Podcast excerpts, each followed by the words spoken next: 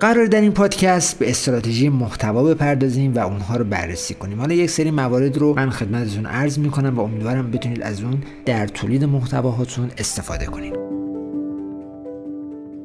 همونطور که می‌دونید در قدم اول محتواتون نباید محتوای کسل کننده باشه. محتوایی که می‌نویسید یک محتوایی باشه که کاربر از اون لذت ببره و براش مفید باشه و اون رو در فکر ببره. به عنوان مثال مثلا شما یه شرکتی دارید که در زمینه بکاپگیری و پشتیبانگیری اطلاعات داره کار می‌کنه و شما میان یه محتوایی رو می‌نویسید که میگین خب چرا ما باید از محتواهامون یا از فایل هامون بکاپ تهیه کنیم پشتیبانی گیری کنیم؟ این محتوا این محتوایی نیستش که بقیه هیجان زده بشن و بتونن ازش استفاده کنن. میایم چجوری تعریف می‌کنیم؟ میایم یه محتوایی رو می‌نویسیم که خب در قالب یک داستان میایم اون رو بیان می‌کنیم. به عنوان مثال میایم میگیم که ما یه شرکتی بودیم با این ویژگی ها با این امکانات و اطلاعات مهمی داشتیم. و یک سری اتفاقات افتاد و اطلاعات ما از دست رفت و باعث شد خسارت های جبران ناپذیری به ما وارد بشه. این رو ما میایم در قالب یک داستان جذاب و گیرا بیانش می‌کنیم. وقتی که بیان کنیم این داستان رو مخاطب ما احساس بهتری نسبت به اون محتوا داره و اون محتوا رو تا انتها دنبال می‌کنه. و آخر سر میگه خب حالا شما می‌تونید بیاین از سرویس پشتیبانگیری ما استفاده کنید. پشتیبانگیری فایل ما استفاده کنید و این سرویس رو بخرید. ما بیایم در محتوامون بیایم این حالت کسل کننده و یک نواختی رو خارج کنیم. ما صرفا فقط به این فکر می‌کنیم که بیایم یه محتوایی تولید کنیم که فقط برای سئو خوب باشه سئو خوبی داشته باشه. سئو جای خود. ولی محتواتون موقعی ارزشمنده که شما بیاین اون رو طوری بنویسید و جوری اون رو بیان کنید که کاربری که اونو می‌خونه مخاطبی که داره اون رو مطالعه می‌کنه خسته نشه و باعث بشه محتوای شما رو تا انتها دنبال کنه و به این نتیجه هم برسه. دومین مورد این هستش که به مخاطبین خودتون اهمیت بدیم اون جامعه مخاطبینی که دارین اهمیت بدین. چیکار کنین؟ اینکه یک رابطه عمیقی بین خودتون و اون جامعه با تولید محتوای خوب برقرار بکنید محتوایی بنویسید که بیاد در مورد مشکلات بگه بیاد یه کمکی رو به کاربر ارائه بده بیاد یک سری خدمات و یک سری مزایایی رو بهش بگه که به دردش بخوره. نگاه کنید دلیلی که دائما من به شما تاکید می‌کنم که یک محتوایی بنویسید که جذاب باشه گیرا باشه به خاطر همینه. چون وقتی شما این محتوایی می‌نویسید که این مشکلی رو از کاربر حل می‌کنه یه کمکی رو داره بهش میرسونه و داره در کنارش ابزاری رو بهش معرفی می‌کنه اون باعث میشه که محتوا مورد پسند کاربر قرار بگیره و اون رو به اشتراک بذاره. به اشتراک گذاشتن مطلب خیلی مهمه. حالا جلوتر ببینیم بهش می‌پردازیم و می‌بینیم که چرا اینقدر تاکید می‌کنیم نسبت به این قضیه؟ مورد بعد این هستش که در محتواتون سخاوتمند باشین. یعنی اگر محتوایی رو شما دارین تولید می‌کنین اون محتوا جوری باشه که سخاوتمندانه گفته بشه. نه یا یک سری چیزایی رو به قول معروف سانسور کنید فیلتر کنید بذاریدش کنار و بگین که خب حالا من یه محتوایی رو می‌نویسم در مورد مثلا فلان چیز.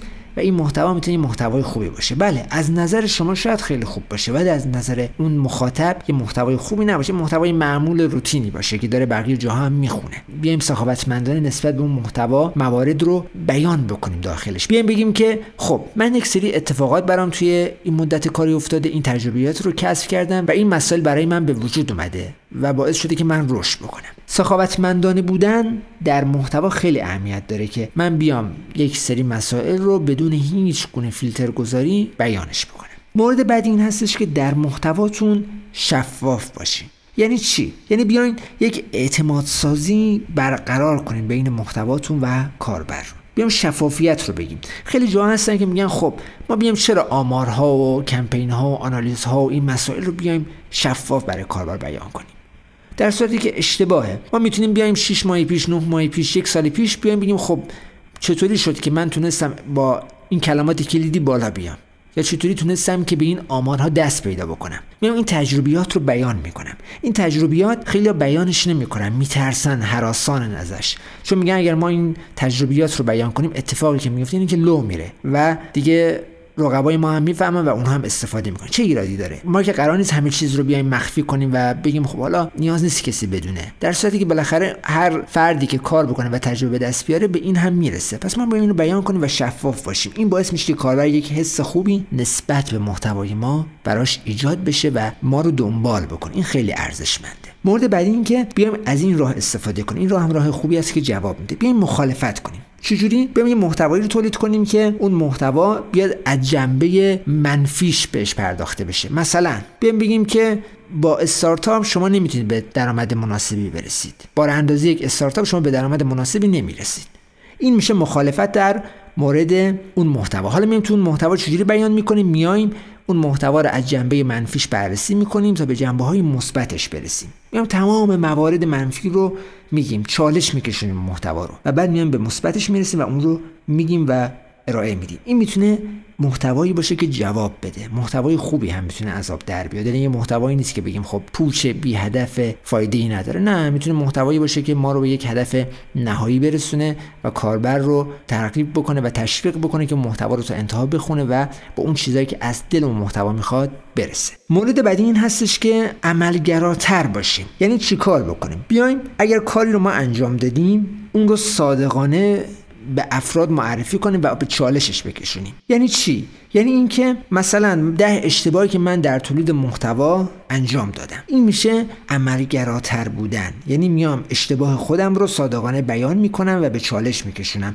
و مطمئن باشید این پست هم پستی هستش که خیلی میگن چه عالی بود چه خوب بود. باری کلا دست درد نکنه. آفرین ممنون. محتوای خوبی بود. ممنون از انتقال تجربیاتت. میام اینو بیان می‌کنم و این کاربر حس خوبی از این محتوا به دست میاره. یعنی عجب محتوایی که صادقانه اون نویسنده محتوا اومده در موردش نوشته و خودشو به چالش کشونده. این خیلی ارزشمنده. و موقعی هم که این اتفاق برای ما بیفته و اون بازخورد رو بگیریم می‌فهمیم که محتوا اون یک محتوای مفید بوده که به اشتراک گذاشته شده و کاربر هم اون رو دوست داشته.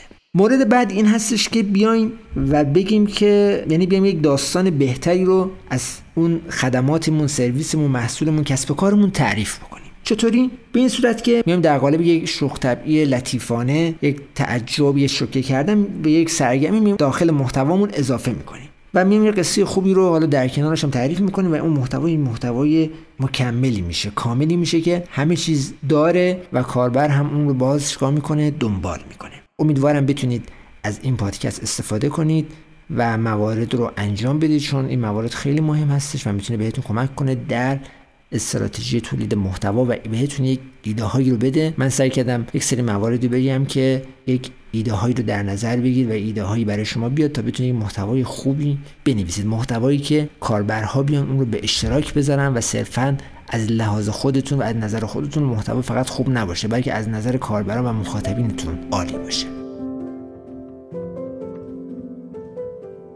با Web Plus همراه ما باشید. به بسر Plus dot IR